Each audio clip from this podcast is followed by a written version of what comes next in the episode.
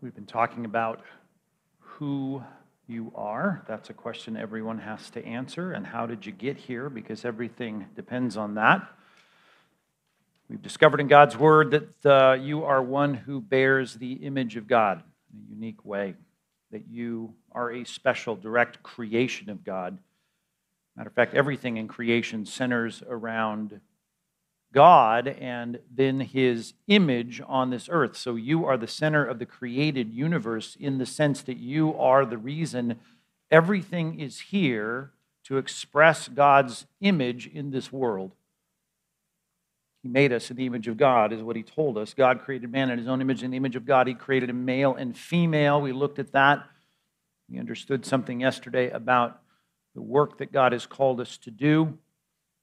I want to make the distinction today as best we can between the way God would relate to animals and the way God relates to us. There's a huge difference here. The image of God makes all the difference because animals are not of the nature that we are. The Bible makes a very big distinction. The whole linear thinking about evolution that we just arrived at some uh, linear destination, that we just kept getting better and better and we're just an evolved animal, does not make the distinction that God clearly makes.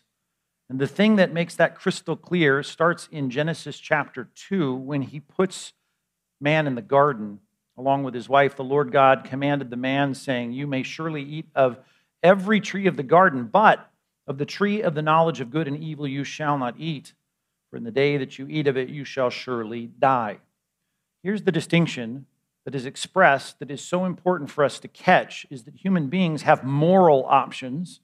All the rest of creation, except for the angelic class, which is not a physical creation, but besides them, no one else has that moral option. We have a moral option. God put a tree right there in the very beginning with our great, great, great, great, great, great grandparents to say, now, you're going to make moral choices. You're going to make decisions, and those decisions are going to have moral consequences. You can do right or wrong. You can do good or evil. You can do what is just or unjust. You can do what is righteous or unrighteous. Of course, as this all began, we know how this worked out. They did what was sinful. They chose to doubt God, to promote themselves. They sinned against God's command, and therefore they sinned against God. And there's a huge statement here in verse seventeen, and it is because. Genesis three seventeen, because you have done what I told you not to do, because you've eaten of the tree which I commanded you not to eat, dot, dot, dot. And we've looked at some of that, some of the pain that comes, the cursing of the world, the difficulty that we're going to have in trying to exercise dominion and sovereignty and all the things that God asks us to do. It's going to be hard, but it's all based on a moral response to a decision that man and woman were given. All they did is reached out and ate of the fruit of a tree that was prohibited. There had to be consequences because God is just, and we must recognize that in a sense that is different than God's relation to everything else in all of the physical creation. God's justice is reflected in the way He treats us with a kind of dignity that He doesn't treat the animals. He doesn't treat any other part of His physical creation the way He treats you. Representations of Himself, making decisions, being creative, doing things in the world. He is now holding you responsible for the moral choices that you make, whether you choose right or wrong, good or evil, righteous or unrighteous. And you've participated in this if you think about it long enough. The Bible's very clear. Whoever knows the right thing to do and you fail to do it, you choose not to do it, for him it is sin.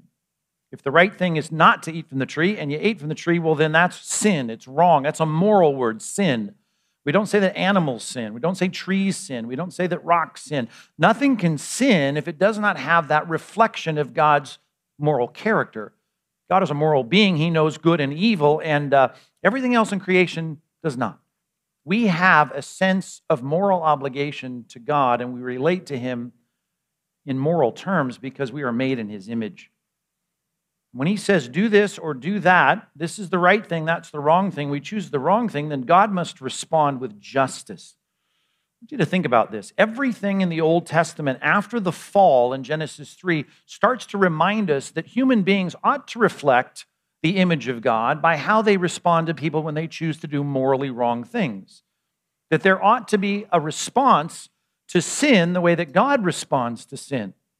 And he says there ought to be a system among human beings, people that represent me in this world. They ought to reflect the justice that I carried out against you and your sin. Moral decisions have consequences. God meted out those consequences. He enforced those consequences. And he says, I expect you to do the same. As he sets up the nation of Israel, he says, you're going to appoint judges, just like I'm the judge. I'm the judge of all the world. I'm going to sit in judgment over everyone's moral decisions. But in this world, I'm going to delegate to you judgment. And you should, in your societies, in your communities, in your towns, in your classrooms, and in your families, there ought to be judgment. There ought to be judges that make decisions, officers who have authority to say, you've done wrong, therefore, because you've done wrong, this is going to be given to you, this consequence. You shall appoint judges and officers in your towns that the Lord God has given you according to your tribes, and they shall judge the people. What kind of judgment should you have? Arbitrary judgment? No. What kind of judgment should you have? Based on your opinion? No. Based on what you think or feel? No. Based on what God has said is right. God sets the rules.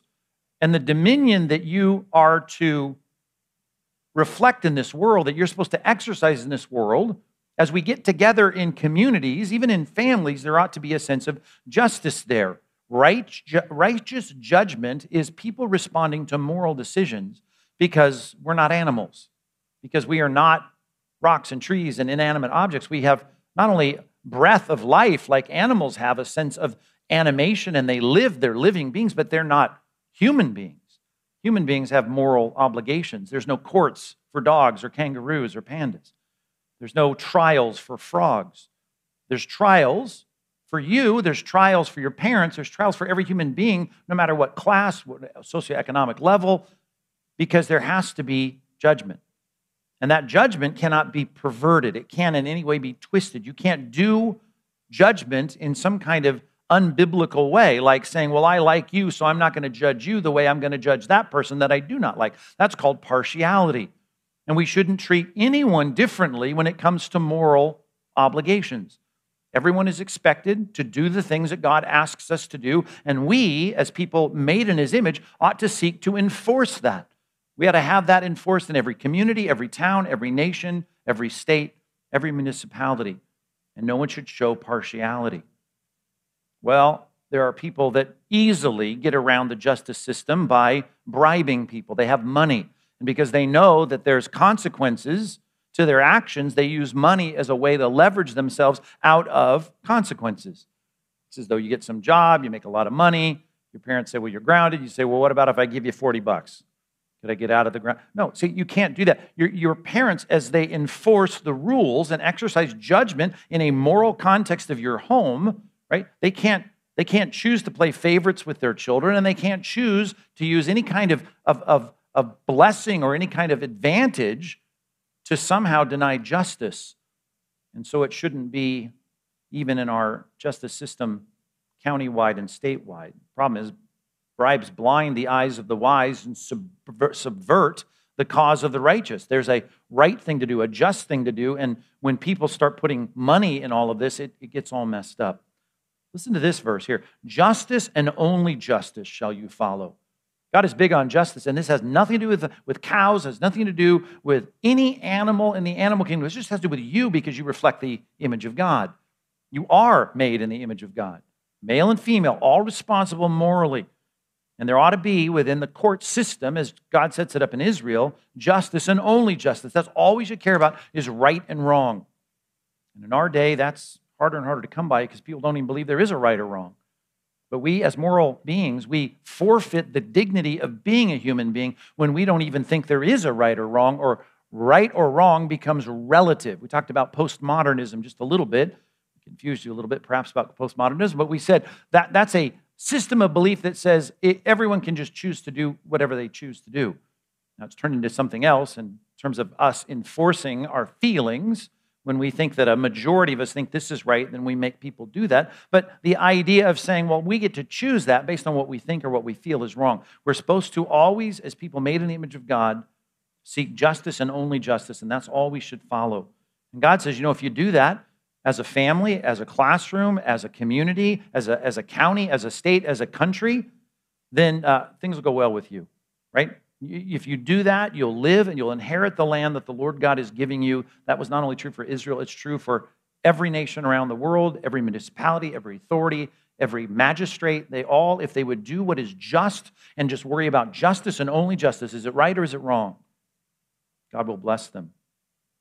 You shall do no injustice in the court. You shall not be partial, as we said last time, not just to people that you like, but even people you feel sorry for, like the poor. They don't have a lot of money. You shouldn't feel like you need to give them a pass on doing the wrong thing because you feel bad for them. They don't have a lot.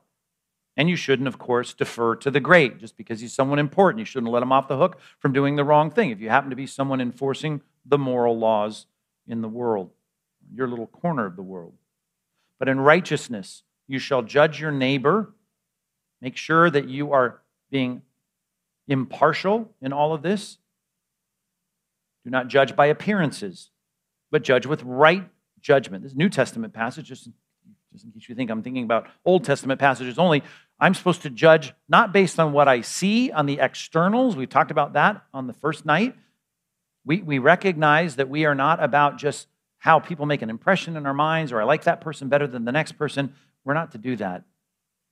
And of course, we're not talking about you as a judge or some kind of authoritative uh, uh, mediator or some kind of person that is going to arbitrate between cases. You're not in that situation, but you do need to know there's a government that is over you, several layers of government, and the Bible says that those layers of government, they may be good at it or bad at it, they're servants of God, trying to do what is good. At least that's their commission. That's their assignment, to do good.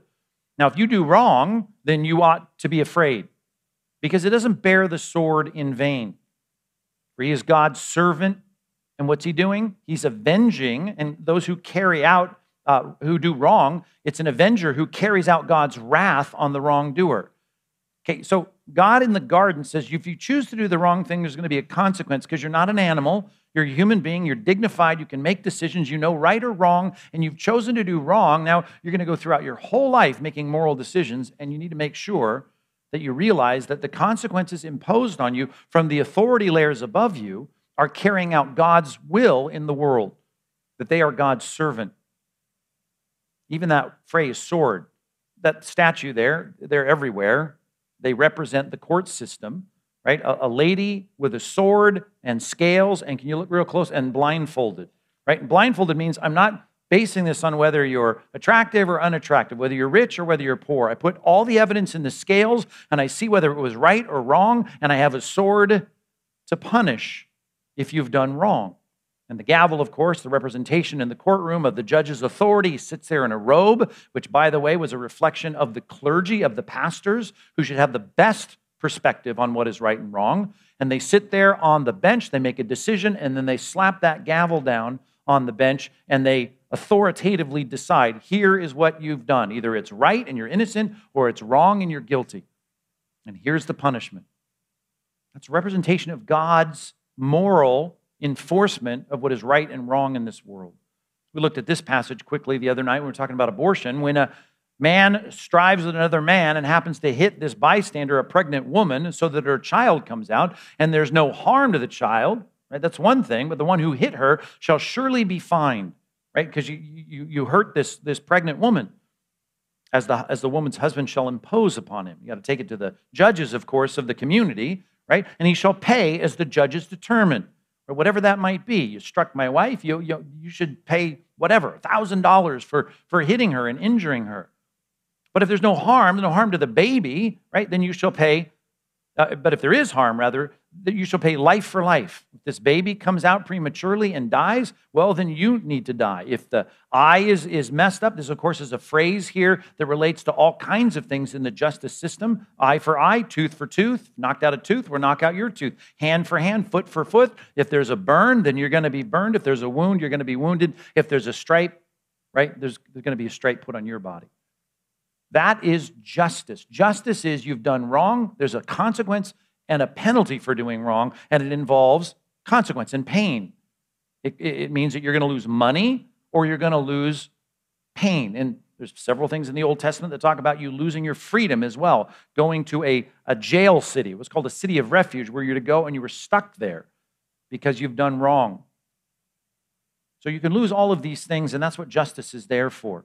And by the way, when you're feeling bad for the person that's being punished for the wrong that they've done, the Bible says, you shall show no pity, right? Your eyes shall not pity. You're not going to have compassion for someone who's reaping the consequence of their moral decisions. You shouldn't feel bad for Adam and Eve being kicked out of the Garden of Eden, because the Bible says they're getting their just penalty, and God is just, and it's the right thing to have consequences for doing the wrong thing.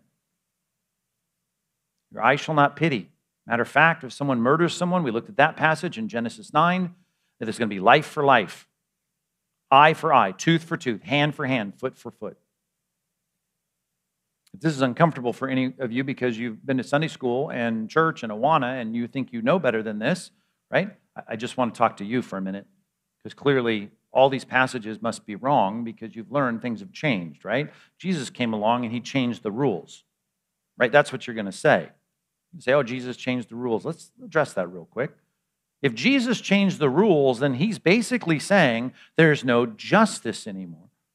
Matter of fact, if someone does wrong, maybe they come into your house, they steal all your stuff, they kill your mom in an armed robbery, they go away. But Jesus is so nice, he basically says, shouldn't be life for life, or eye for eye, or tooth for tooth, or burn for burn, or stripe for stripe, because he's not interested in justice anymore. Let's get this clearly in our minds. A couple of things. Matthew chapter five, verses thirty-eight and thirty-nine. You've heard it said, an eye for an eye and tooth for a tooth. Right? Well, I've just quoted a few passages that have that phrase in it. Matter of fact, I'm supposed to show no pity. If someone knocks someone's tooth out, we should go over there in judgment with the tribesmen or the elders of the city, of the judges and officials, and we had to knock their tooth out. They're going to walk around toothless without dentistry in the ancient world, because you knock someone's tooth out maliciously. And the judges decide, you can get your tooth knocked out, let's get a rock, let's knock his tooth out. That going to hurt? Going to really hurt.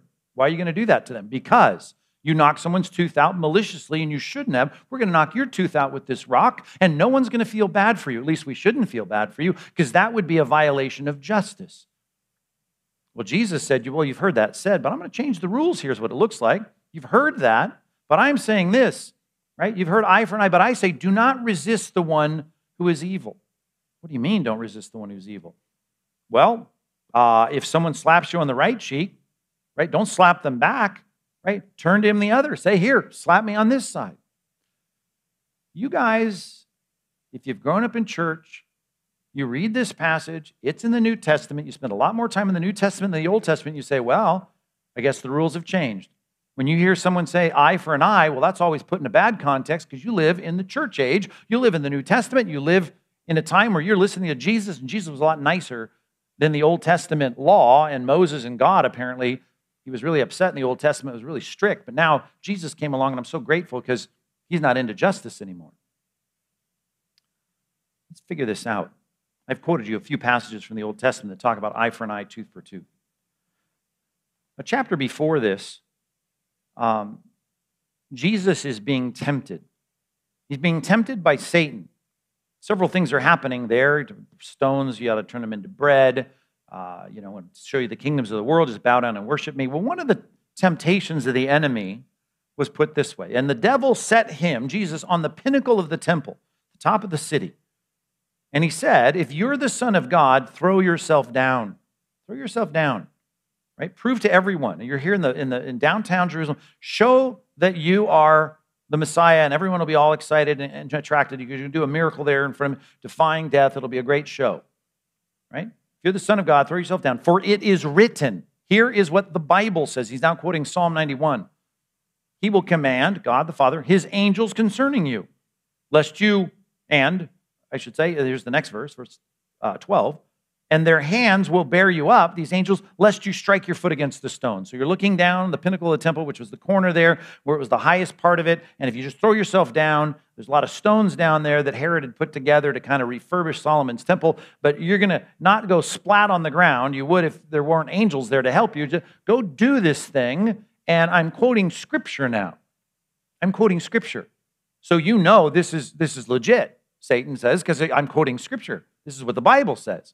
Didn't the Bible say, going to command his angels concerning you, and going to bear you up? You're not even going to strike you. You're not even going to stub your toe. So do it.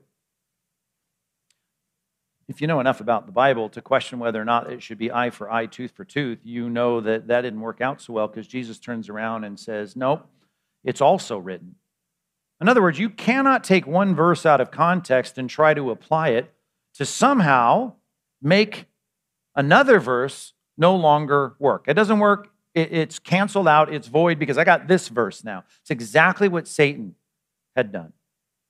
When Jesus addresses eye for an eye and tooth for tooth, you understand he's talking about in this entire passage there in the Sermon on the Mount about the things that the people had been taught by the Pharisees, the Sadducees, and the scribes. And unfortunately, when it comes to them, right, they were saying an eye for an eye and a tooth for a tooth. They were taking a passage that has a very legitimate application that Jesus is not going to reverse, or he wouldn't believe in justice anymore. We're going to look at it in other passages. But in this passage, he's quoting something they were quoting, and we know this about the Pharisees and the Sadducees and the teachers of the law, the scribes. They were bad-hearted people that used Bible verses, just like Satan used Bible verses. They took Bible verses and they used them so that they could do what they wanted to do. And what they wanted to do is when someone insulted them, which is what it was like to be slapped in the face. This wasn't a brawl on the playground or someone robbing you on the road to Jericho. This was an insult. When someone said something bad and they slapped you in the face, right? This was something like, oh, you're a, you're a bad teacher. And, and they want to then take revenge, and they want to get them back. If they've insulted me, I want to insult them. So they were enlisting a verse of the Bible about justice in the nation of Israel, and they were saying, that gives me the right to be vindictive and vengeful, and if someone hurts me, I can hurt them back. The Bible says, so far as it depends on you, I live peaceably with all people, right? In the relationships you have, your classmates, your siblings, the people you're going to work with down the road in the office or in wherever you're working, the work site, right? You should live peaceably with all, and never avenge yourself. If they offend you, if they frustrate you, if they call you a name, right? Leave it to the wrath of God. God is going to get back to, on those people, right? For it is written, and, and this is a proper quotation now of Scripture, vengeance is mine, I will repay, says the Lord. Matter of fact, on the contrary, if you're having a conflict with someone and they insult you like slapping the face of a Pharisee, right? To the contrary, if your enemy is hungry, you ought to feed him. If he's thirsty, you ought to give him something to drink. For by doing so, you will heap burning coals on his head. He's going to be shamed by that. He's going to recognize that's a problem. I was mean to them and they were nice to me. Hey, don't be overcome by evil, but overcome evil, because that's the whole point in relationships. I don't want them to insult me anymore. I don't want them to slap me in the face. I don't want them to do bad to me. I'd like to overcome that evil by doing good. So I know this, when it comes to eye for an eye and tooth for tooth, I should never take my own revenge in my relationships with people. The wrath of God is going to deal with it. Well, how's the wrath of God rightly meted out? How's it rightly dispensed on society? Well, we just read it, Romans chapter thirteen. God has a servant, and it's the leaders within the community. It's the leaders even in your home. It's the layers of authority that are over you, and the people that are even over you have people over them. And everyone in this world has layers of authority that they're accountable to. And they are the servants for your good. If you do wrong, then you ought to be afraid. Why should you be afraid if everyone's going to do what you said, Jesus, and you can do wrong and everyone's going to reward you for it? Matter of fact, if you become their enemy by doing wrong, they're going to reward you. They're going to feed you. You're going to get free meals if you do wrong. No, no, no, no. The point of the Bible is that leadership, that structure of authority, it bears a sword, and it doesn't do it for nothing. It doesn't do it in vain, because that authority is a servant of God, an avenger who carries out God's wrath on the wrongdoer. Is God going to pay back the evil doing? Yes. Even in this life, yes. That's why he puts government in place. These are some distinctions that need to be very clear in your mind. You ready? Old Testament, New Testament. Let's get this right. You don't have to write all these things down. I can get these to you later if you want the details. Just think and look at this. You can take notes on all the rest of this, but this is going to go by fast. In the Old Testament, think now. God is giving instructions to God's chosen nation, Israel. And he's saying things like this. In every town and every village that you settle here in Canaan, I want you to set up judges and officials, and I want justice and only justice, and I want an eye for an eye and a tooth for tooth. If there's a battle and some pregnant woman has a baby and the baby dies, you ought to kill the man who did that. That's instructions for the judicial system. In the New Testament, we have instructions to God's international group, the group that he's internationally building in every nation of the world is the church. That's us, arranged under pastors in churches. The Old Testament is instructions for government policies, Israel's government policies, including eye for an eye and tooth for tooth, burn for burn, wound for wound, all of that. It's all given to the government so that they'll know how to function with justice in the courts. New Testament is focused on giving instructions for people living under various governments. And Paul writes to Romans in Rome, and he says, you guys need to know that the Roman government is there to punish wrongdoers. And they are supposed to live by eye for an eye, tooth for tooth, wound for wound, burn for burn, stripe for stripe. That's what they're there for, to mete out justice. The Old Testament, it's all about, okay, now you need to pay these people. You got administrators, you got kings, you got leaders, you got princes, you got all kinds of people that you got to take care of, and they're going to be administrative structures. They're going to be, uh, there's going to be administrative structures in the, in the nation, so you need taxes. So go collect taxes. Guess what the New Testament says? Well, that, not collect taxes, you got to pay taxes, right? We are paying taxes because God is addressing this international organization called the church. And he's saying, hey, you Christians, get along, don't take your own revenge, right? Matter of fact, oh, and you ought to pay taxes to those people that are in authority over you. You ought to do it. Revenue to whom revenue is due, he goes on to say in Romans chapter thirteen.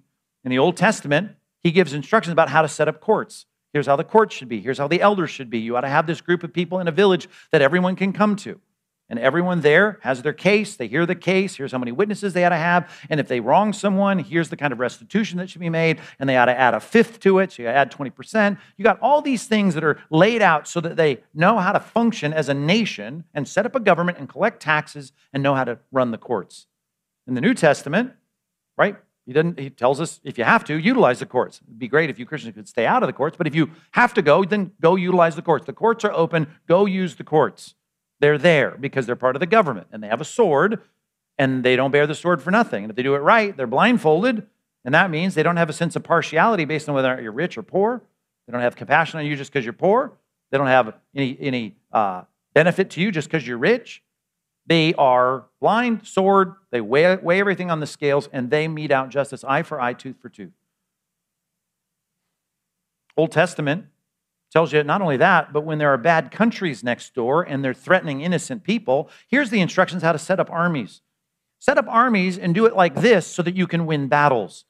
Train your hand for war, know how to shoot the arrows, know how to use a spear, get the horses together, build the chariots. Make sure you put the, the fortresses up so that you know how to defend your nation, because you as administrative leaders in Israel are to protect the population. You better have an army. You better have everything you need to protect the people because that's your job. You're, you're the government. Because I'm addressing the government. In the Old Testament, God is addressing the government to help them set up armies and win battles. In the New Testament, we're talking to the church, an international organization living under governments. We're paying taxes. We've got courts available to us by the people that we live under. And he gives us instructions, and our whole job is not justice in terms of us setting up our own courts. It's us going out there and winning people to Christ by giving them the gospel.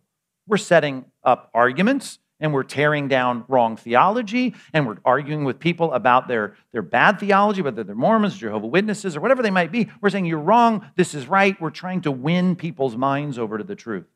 That's the focus in the New Testament. Old Testament focuses on national challenges of dispensing civil justice. Not only civil justice, but military justice, nation to nation, because he's addressing a nation, and the leaders, and the kings, and the princes, and the warriors. In the New Testament, we're warriors, but we're winning arguments. Our focus is on the personal challenge of not taking our own revenge when we get insulted. When someone insults us, like slapping us in the face, which was the ceremonial thing they did in the first century, to insult someone is like spitting in someone's face, well then, don't take your own revenge.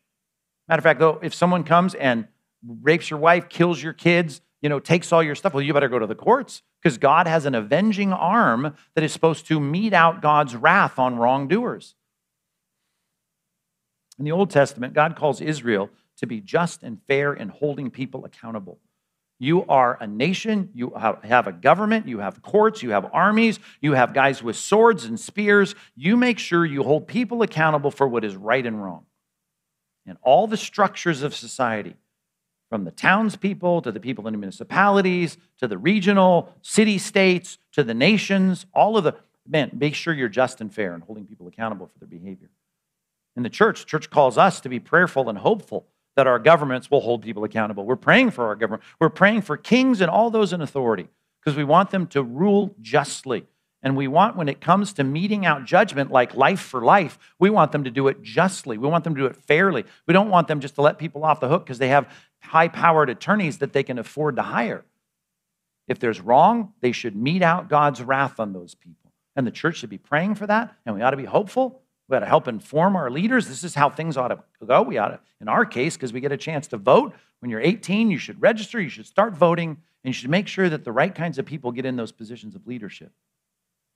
Therefore, when those Pharisees were quoting eye for eye and tooth for tooth, that's what we're saying. Jesus goes, no, no, no, no. That, they're misapplying Scripture. Just like Jesus isn't saying that Psalm ninety-one is, is, is a bad psalm. It's a good psalm. Is it valid? It's absolutely valid, but you're misapplying it. And that's what the Pharisees were doing.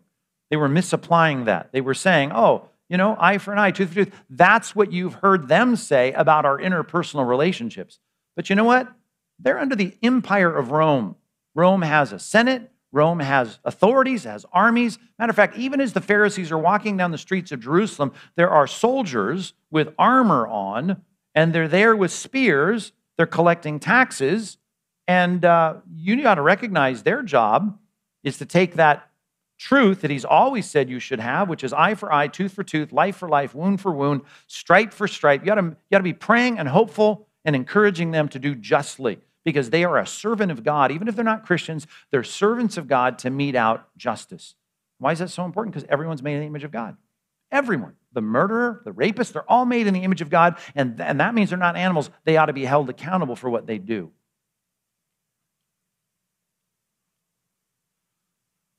We have a whole big fat book. I got one. It's old, big, but they come out every single year. California law. Called the Penal Code of Crimes and Punishments of Criminal and, uh, of, and Punishments of Criminal Procedure. This word, penal, in Latin means penalty or pain. Okay, the point of the justice system. I know they're not praying or reading their Bibles. Maybe some of them are, but most of them are. I know they're non-Christians, just like in Rome, in the Senate, and all the leaders that went around to all the villages in Macedonia or Achaia, they were all non-Christians. I get that, but they were given the task of meting out penalties and pain, as it even puts in our California penal code. It says punishment, right? It's the penal code of crimes. The pain that people should have because of the crimes that they commit and the punishments for criminal procedure. Things that happen, here's how you're supposed to punish them. And there ought to be pain. If someone runs for judge, which in our days we elect our judges, which we can talk about all of that later, but people run to be judges. And I want you to think about where we live as a society. When I start talking about eye for eye, tooth for tooth, not only do Christian kids go, oh, that's Old Testament, we don't do that anymore. You don't even think about the fact that God is absolutely one hundred percent. It's all about justice. Justice and only justice is what we should have in our society, because people are moral beings made in the image of God. And we need to understand that we want to see that throughout society in leadership. We must see that, or we will descend into chaos, and we're halfway there right now. When judges say, would you vote for me so that I can become a judge? You know, what we don't want them saying is what your classmates all say, which is, I don't want to blame anybody for anybody, for anything. Ah, why would I, I? I wouldn't want to blame anybody for anything.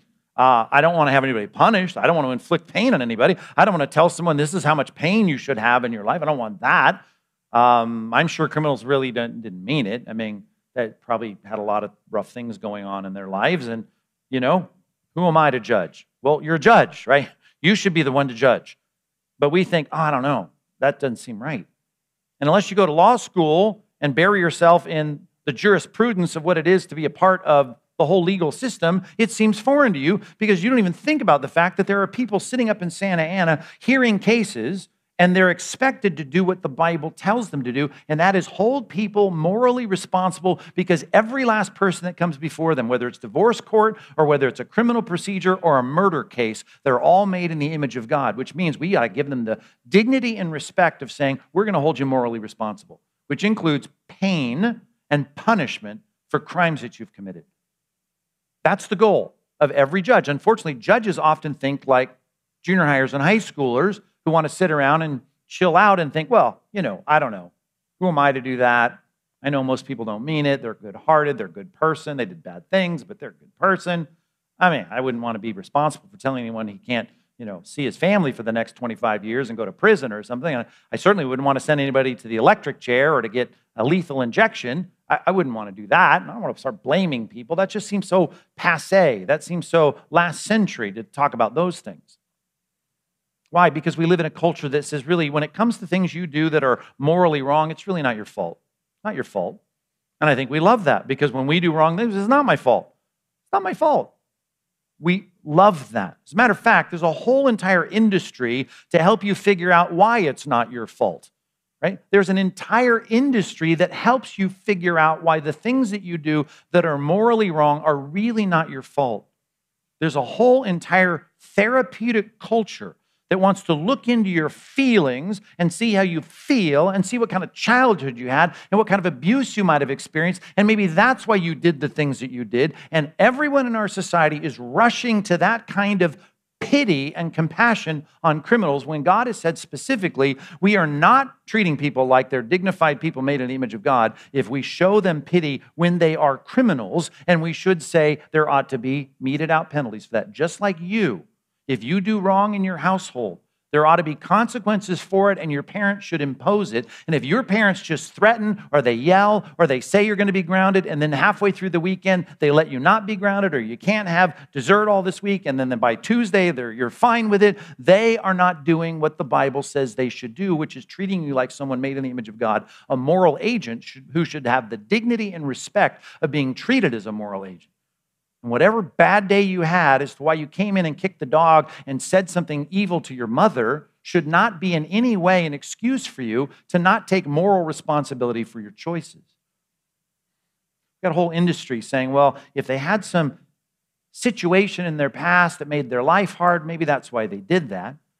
Then today, of course, we're all about the science, and the science is, well, I got a lot of things, weird things going on in my mind, and, you know, I'm depressed, and I've got these syndromes, and this, this, uh, you know, this problem, this, this disease. I got something going on, and I can't really explain it under a microscope, and you're not going to find it in my blood, but I can sit around and talk to someone, and they basically clinically decided I'm this or I'm that.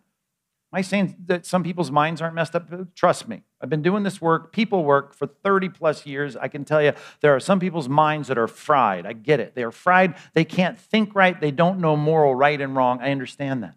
But this is epidemic today, that we are not taking responsibility as moral agents, that God created us as moral agents in his image, knowing right and wrong and good and evil and just and unjust, righteous and unrighteous, but we're treating people like they're excused from all of that, because they're sitting there talking with someone, and the someone has said, well, you know, that's just kind of, something's wrong with you. You've got some kind of mental thing going on here. And, oh, you can function just fine. But, you know, even people that are killing people, that can sit around and hide from doing what they've just done and run from, well, they, you know, they're just crazy. They're, they're, they're innocent. They're not guilty by reason of insanity. And I'm just saying that is an excuse that you're going to find. Are there insane people that kill people? Absolutely. I understand that.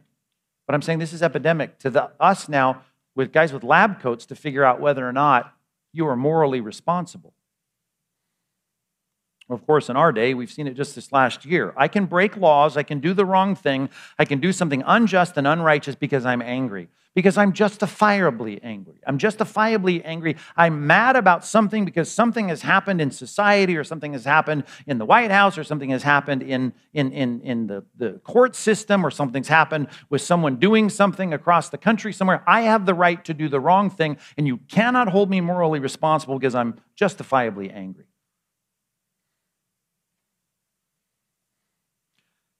Then there's probably what we've all tried to excuse ourselves. I just can't help it. I just can't. I can't help it. I did the wrong thing. I just can't. I can't help it. It's just the way I am. I, I, I don't know. I don't think I'm mentally ill. I don't think I'm sick. And it wasn't because I had a terrible childhood. And it's really not that I'm angry. I just, I'm just, it's just, I, I just can't. I can't, can't control myself. Let's get back to that slide of the created order. God creates all these animals, and then he creates people that are his image in this world, male and female. He creates them, and they have a moral obligation that no other living creature on the planet has. Um, when your dog says, I just can't help it, guess what? I'll give your dog a pass. And you can even train your dog. But the Bible says this, and it's saying this in a condescending way about people that are doing the wrong thing. They're not unreasoning animals, right? That's what evolution would teach you, that, oh, you know, some people, they're just whatever. They're just, they, they, they, we're just, that's what we all are. We're just animals. They're not unreasoning, unreasoning animals, but they act like unreasoning animals. I mean, your dog does all kinds of things that a person shouldn't do because they're morally wrong. And I'm saying, here's the Bible saying, you got people that are acting like that, like unreasonable, unreasoning animals. And the Bible doesn't say, oh, poor them, right? It says, woe to them. They've walked in the way of Cain. Do you remember what Cain did? What did Cain do? Killed his brother. Killed his brother, why? Because he was jealous. And here's what God came and said to Cain. He said, you know, sin is, is crouching at the door. It would like to have you. It would like to overcome you. But, but don't, don't do it. Here's what God would expect from Cain. Control your emotions. I know you feel bad. I know there's things going on in your heart, but here's the thing. Don't kill your brother. And these people that are doing wrong, that Jude is talking about in the second to last book of the Bible, he says, you know what, they're like, they're acting like animals, but here's the thing, they're not animals, they're made in the image of God.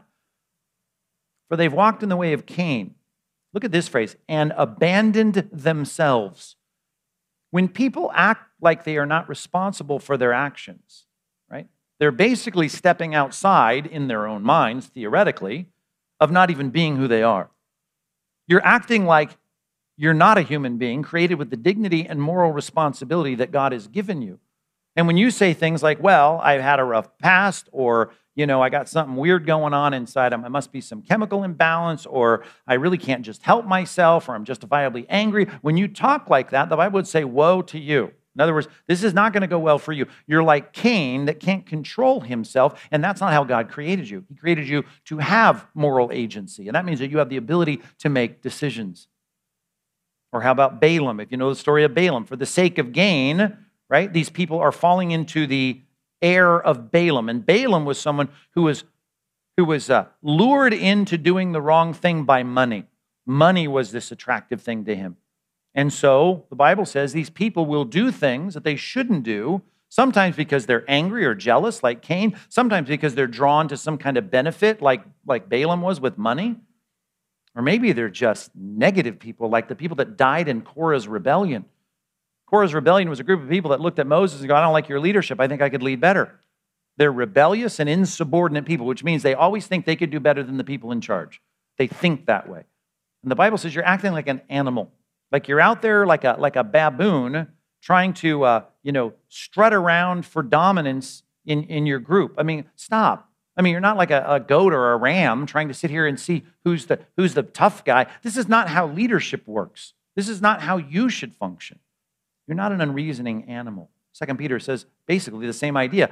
These people that he's talking about, they're like, they're like irrational animals. But here's the thing. They're not irrational animals. They're human beings made in the image of God. They have moral agency. They have moral responsibility. They have dignity. They should be held responsible for their actions. They're acting like creatures of instinct. They're like irrational animals, creatures of instinct, but that we're not. When your dog wants to do stuff it wants to do, it starts doing it. And the Bible says that's not how you should act because you have something way more powerful. What's that? You are made in the image of God. You have the ability to do things that animals don't have. You're not instinctual. And animals that are instinctual, I mean, they're on a whole different plane. They're born to be caught and destroyed. And people bar- barbecue them for dinner.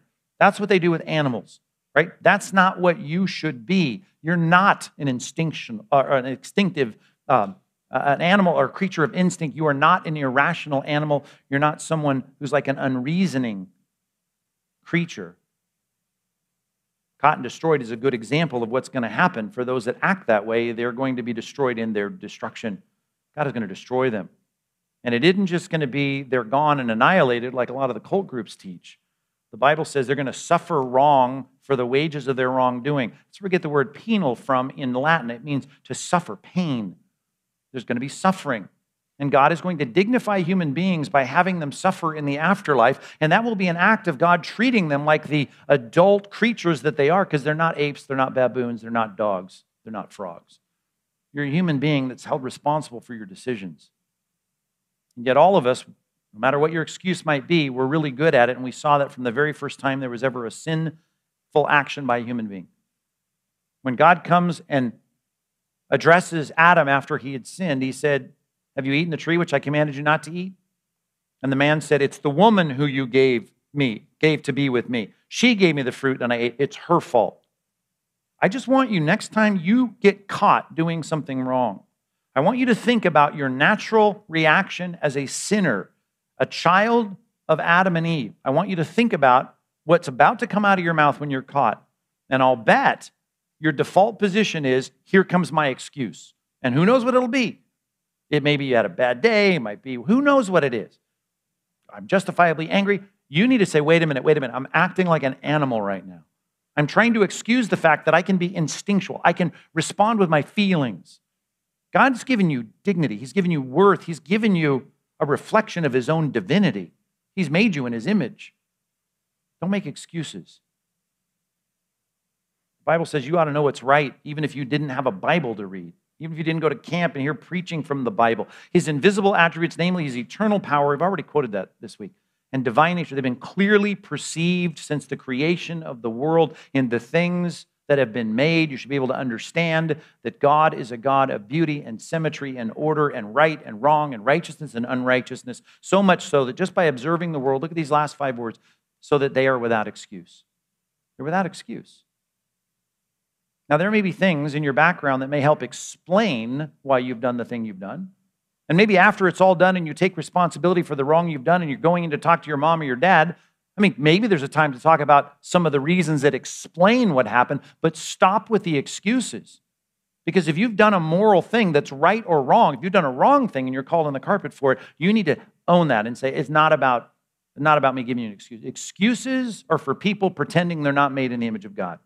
Excuses are for people pretending to not be made in the image of God. If you're made in the image of God, like the Bible says you are, we don't make excuses. We don't make excuses. You want to explain later maybe some of the contributing factors that helped explain why that happened. Okay, but let's do that later. What you need to do is make it very clear that as someone made in the image of God, you're going to take responsibility for your moral decisions. Even if you didn't have a Bible, you weren't real good at even looking at nature. The Bible says in the next chapter, Romans chapter two, that even people that have no exposure to the Bible, they show that the work of the law in the Bible is written on their hearts. Their conscience, right? While their conscience bears witness, it keeps speaking to what is right and what is wrong. Why? Because God's created you in his image. Your animal's only concerned about instinctive things. Am I going to be smacked because I've done the wrong thing? You have a conscience that tells you to feel bad when no one knows the bad that you've done, right? That's called your conscience, and it's reflecting the truth of God's word because you're made in his image. Animals don't have that. And their consciences, right, are conflicting. Their conflicting thoughts accuse or even excuse them. I mean, you know when it's something you didn't do and you're being blamed for something you did not do. And you'll say, wait a minute, I know in my mind I have a clear conscience. Sometimes, though, you're being condemned by your conscience because you know you've done the, you've done the wrong thing. And all that even is going to be reflected on that day. What day? On the day, according to my gospel, Paul says, which of course is the only gospel there is, the gospel of Christ, God judges the secrets of men by Christ Jesus. Do you think God judges the secrets of a hippopotamus? No. Why? Because they're not made in his image. He's not going to judge the secrets of your cat because your cat's not made in God's image. You are made in God. So the things going on in your minds and the things that you do in your own thought life are going to be exposed and judged because God treats you as someone made in his image. I don't like that. Well, it's the only reality there is. Hebrews chapter four, verse thirteen says, there's nobody in this room, no creature on earth. We're talking about human beings hidden from his sight. None. But all are naked and exposed to the eyes of him to whom we must give an account. We'll all give an account to God. And God sees everything. He sees the secrets of your heart. He knows what's going on. The reminder of judgment that is coming should remind us that God is treating us way different than he treats every other part of creation. Well, I need help because I'm a sinner. Well, that's what we're here for. We're here to let you know there's help. Not an attorney that you can hire because there is no attorney that's going to help you with your sin. There's no attorney that's going to help you with your sin before God that you can afford to hire. You need a public defender. That's someone assigned to you you can't even afford to hire. Right? You need someone to be able to say, I'm going to fix the problem. That's what Christ is called, a public defender. He's called an advocate. He's called an attorney, a lawyer. I'm writing these things to you so that you may not sin, right? Well, that, sorry, the ship sailed on that. We've all sinned. But if anyone does sin, that's you and me, we have an advocate with the Father. We've got an attorney. We've got someone to defend us. We've got someone that's going to take up our case. Jesus Christ, the righteous, he's the one who never has, has sinned. He's the one who can take his human merit of sin, his human credit of doing the right thing. Every time when he was a junior higher and a high schooler, Jesus always chose to do the right thing. All that righteousness that Jesus accrued, that he built up because he did the right thing every time, he can defend you. He can take all that public, I'm sorry, all that, that uh, human righteousness, and he can come and say, I'm going to, I'm going to, I'm going to give it to you. I'm going to make it yours. But you got sin that's got to be dealt with. How do you get his righteousness replacing your sin? Well, he's got to pay for that. Here's a big word. He is the propitiation for our sins. Propitiation. That's a good word for you to learn. Propitiation. Propitiation means that there is a payment that has been made so that the judge is satisfied. There's a payment that's been made so the judge says, great, it, it, it's all been done. It's all been paid for. So here's the righteousness of someone who lived the perfect human life that you didn't live, and here's the payment for your sin, and all of that can go on him, and he can be the satisfaction, the propitiation of your sin, and then all of his righteousness can be credited to you. You sinned today, you sinned yesterday, you sinned the day before that. There's a law, there's more than ten. There's hundreds of moral laws in the Bible. They've been given to us to show us what God's standard is. And there ought to be judges and leaders and magistrates and authorities in the world that help mete out consequences for those who break those laws. Depending on the severity of it, depends on what that might be and to what level of authority that might reach. But every day that there is sin, because God is a righteous judge who sits on the bench and his eyes see every creature doing everything. That's the problem in the Santa Ana courtroom. When the Superior Court or any court meets, the judge is hearing all the facts as he gets the brief, and then he hears the lawyers and he hears the people give testimony. He's learning all that. God didn't have to learn any of that.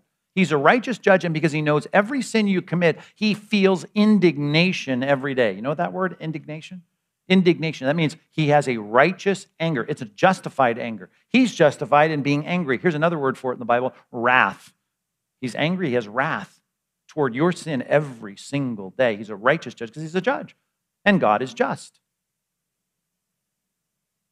The law of God, as it's held up, it's a standard that you and I fall short of. And every time we fall short of it, God is angry about that. But he's provided a solution. As a charge was held over Jesus' head, which was they didn't know what to put other than Jesus of Nazareth, King of the Jews. Well, he was the King of the Jews. He's King of the whole world. But what crime did he commit? Well, they had nothing to write on there except for that. Colossians says what was really written on there was everything you've ever done. That's how God saw it. The debt that you owed God, the judge, the crimes that you've committed morally for every wrong thing you've done, they're written on that, on that placard that they ended up nailing to the cross above his head. And as he was whipped and beaten, the Bible says because of his blood, because he was being tortured, that the punishment on him was making us justified. That means that the gavel can come down and can say, not guilty. His punishment, propitiation, his punishment means that we can have, we can have a verdict that says, justified.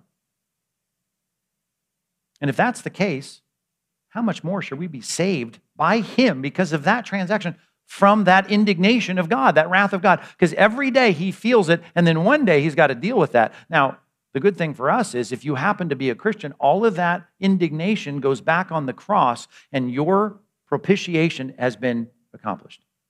And you get saved. You get exempted from the wrath of God. Christ walked through those streets carrying a cross, collapsed underneath it. And his suffering was a deliverance from the wrath that is coming. Romans two four says that Every non-Christian who has an unrepentant heart is storing up for themselves more and more wrath. Every decision they make, all the indignation God feels every day, storing up wrath for themselves for the day of God's righteous judgment, the day of God's wrath. When his righteous judgment, his proper judgment comes down on individuals.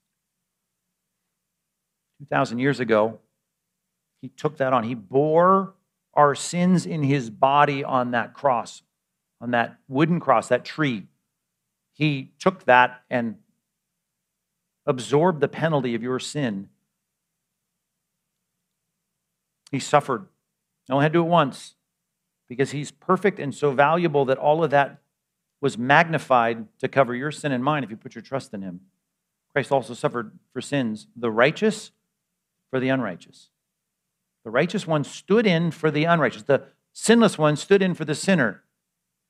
And all the punishment that should come on you, it went on him so that he could bring you to God, introduce you to the judge, and the judge say, oh, no sin. It'll be a day you stand before the judge. The invisible God will be there, enthroned in light. Here's how it's predicted in the third to last chapter of the Bible. Then I saw a great white throne and him who was seated on it. And from his presence, the earth and the sky fled away. And no place was found for them. I mean, like, he's the ultimate authority. The King of Kings, the Lord of Lords, the Judge of Judges. And I saw the dead, everyone who died, great people, small people, little villagers, people that cracked rocks as, as nine-year-olds, and people that grew up in the lap of luxury, the trust fund babies, everyone, standing before the throne. And the books were opened. So I got multiple books that were being opened. They're opened. He opens up the books, and then there's another book, a third book, and another book was opened, and that one we know, it's named, it's the Book of Life. So I got at least three books here. The dead were judged by what was written in the books. What's in the books? Their deeds, according to what they had done. So what they had done now is apparently recorded in the books because God feels indignation every day because he's keeping track of everyone's sin. So there's a book of deeds. Now, how would I know that those deeds are either right or wrong, righteous or unrighteous, just or unjust, good or bad, good or evil? How would I know? Well, creation says something about that. Conscience says something about that. But all that reflects the Bible. It's the standard. Here's what you should be. Here's what you are. And then there's this book called the Book of Life, which he hasn't explained quite yet. But everyone who dies is going to have to stand before this judge.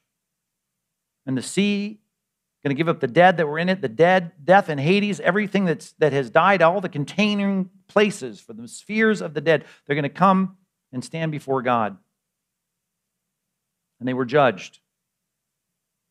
And God ain't going to say, well, how were you feeling? How were you raised? Do you have, were you justifiably angry? Every sin judged, each one of them according to what they had done. Death and Hades were thrown into the lake of fire. This is the second death, the lake of fire. And if anyone's name was not found written in the Book of Life, he was thrown into the lake of fire. Now I understand something about this Book of Life. It becomes the difference between whether or not I'm in the line to get the attorney, the public defender, or whether I'm standing here paying the penalty for my own sin. A lot of friends that you know, a lot of people in your life think this is all crazy. And maybe you're sitting here, you think it's crazy. Um, if you're a skeptic, the Bible's got a verse for you. You ready? The stupid man cannot know, and the fool cannot understand this. They think everything's fine in the world. That though the wicked sprout like the grass and evildoers flourish. You can't tell me Ellen Page and Harry Styles and all these cool people or, you know, Bruce Jenner, you can't tell me that they're wrong. I mean, come on. They're celebrities. They're talented. They're flourishing. The stupid man cannot know. The fool cannot understand this, that though the wicked sprout like the grass and all evildoers flourish, they're doomed to destruction. See, if you're stupid, that's the biblical word here, or a fool, you think, you know what? If everyone's applauding the transsexuals or the drag queens or the homosexuals or Or, or you know, people that are disregarding the laws of God at whatever level and whatever way. You know, they're flourishing. I like that better because they, they seem to be really in the in crowd. And according to the leaders of our country, they're on the right side of history. And we're the fuddy-duddies and the Bible thumpers. So they seem to be flourishing. The Bible says only the stupid person or the fool doesn't recognize where that leads. That leads to destruction. There's one more word, by the way, in verse seven. Forever. God's justice is perfect. He treats us with so much dignity that there will be punishment on those who knew the right thing by creation and conscience, and many of them, the degree to which they suffer is based on how much information they had, and there's a lot of people, even some people probably sitting here today, that will hear all this, that have the brain to understand all this, they have the moral capacity to know that they have right or wrong decisions that they make, but they're going to reject it all because they'd rather be in with the flourishing grass, the people of this world that are going to applaud them. But it's the stupid person or the fool, in essence, that forgets that God is just. I would advise you to not be stupid. I would advise you to know that God is just. But thankfully, not only is he just in taking people that refuse to come to him for salvation and reject them, your name's not written in the Lamb's Book of Life, thrown into the lake of fire. He's also gracious. He's so gracious that all you have to do is cling to him in faith tonight. And the Bible says that the King of heaven, who should destroy you because of your sin and say to you, because you've done this, you're going to get cast out. He's going to say to those on his right, people that have trusted him, come, you who are blessed of my Father, inherit the kingdom prepared for you from the foundation of the world. You got to acquire the attorney. That's the only way you get this. How do you acquire the attorney? Well, you have to admit that God's in charge. You have to admit that God's in charge. You have to know who he is, that he's in charge of this world. You got to realize you don't measure up. You got a sin problem. You got a sin problem that you got to take moral responsibility for. You've got to know that God should punish you for your sin. You should recognize that. You should realize that. And you should believe that Christ came to live in your place. He lived the junior high life, the high school life, the adult life, the childhood life. He lived all of those things so that he could give to you the righteousness that he stored up. You should understand that Christ suffered for your sins on the cross as the propitiation. Through his blood, he can now receive the penalty that you deserve. Words we talk about a lot around here, repentance and faith. You need to repent, which is to wholeheartedly turn from your sin. Say, the moral decisions I make, I need to make decisions that are different. I realize I have not lived for the approval of God. I live for the approval of the world, and I'm, I'm done with that. That's called repentance. The other word is faith. I got to trust in all that Christ did for me. He died on the cross as the absorption of my penalty. He lived for the earning of my human righteousness, and I'm going to trust that that's it, that he accomplished it all.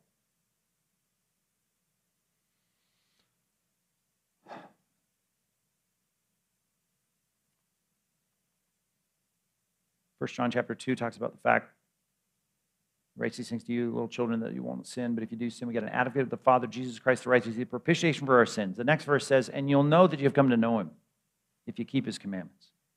You'll start a life of struggle against your own flesh, as we talked about the other night, putting to death the desire. You're going to say, I'm doing that because I know who my boss is. It's not my friends, it's not the world, it's not my parents, it's not the authorities in this world, it's, it's Christ. So I'm going to live to obey him. Admit God's in charge, realize you don't measure up. That's called sin. No, God should punish you. You got to accept that. No excuses. That's number three, no excuses, right? Believe that he came to live in your place. Christ lived for you, died for you. Got to repent, got to trust. You got to live like he's in charge. And if you do that tonight, and then you die of some weird disease in your sleep tonight, the Bible says you will hear from him to those on his right, come you, blessed of the Father, into the kingdom prepared for you from the foundation of the world. But if you don't do that, the Bible's really clear. Your name's not going to be written in the Lamb's Book of Life. You're not on the public defender's docket. There's a consequence for that. I want you to grapple with that tonight, okay? Know where you stand with God. Let's pray. God, help us, please, to think this through on a level perhaps that we never have before, to be honest that we're made in your image, to be made in your image is to be morally responsible people, and that means that we recognize that in our moral failures, we need salvation, we need forgiveness, we need propitiation, and therefore we know what we need to do. Own up to our moral decisions, not just with our parents and our teachers and authorities and cops when they pull us over, but we need to start with you right now. Say, no excuses, I'm a sinner. I know I should be punished for my sin. I'm going to put my trust in you. I'm going to repent. I'm going to live differently from this point on. As you empower me and give me strength to do it, I'm going to live differently. Because you're the boss. You're the judge. You're just, but you're also merciful and gracious. And thanks that you loved us so much that you'd give your son to die in our place, that if we would trust in him, we wouldn't perish, but we have everlasting life. Make that a reality for more students here in this room tonight, in Jesus' name.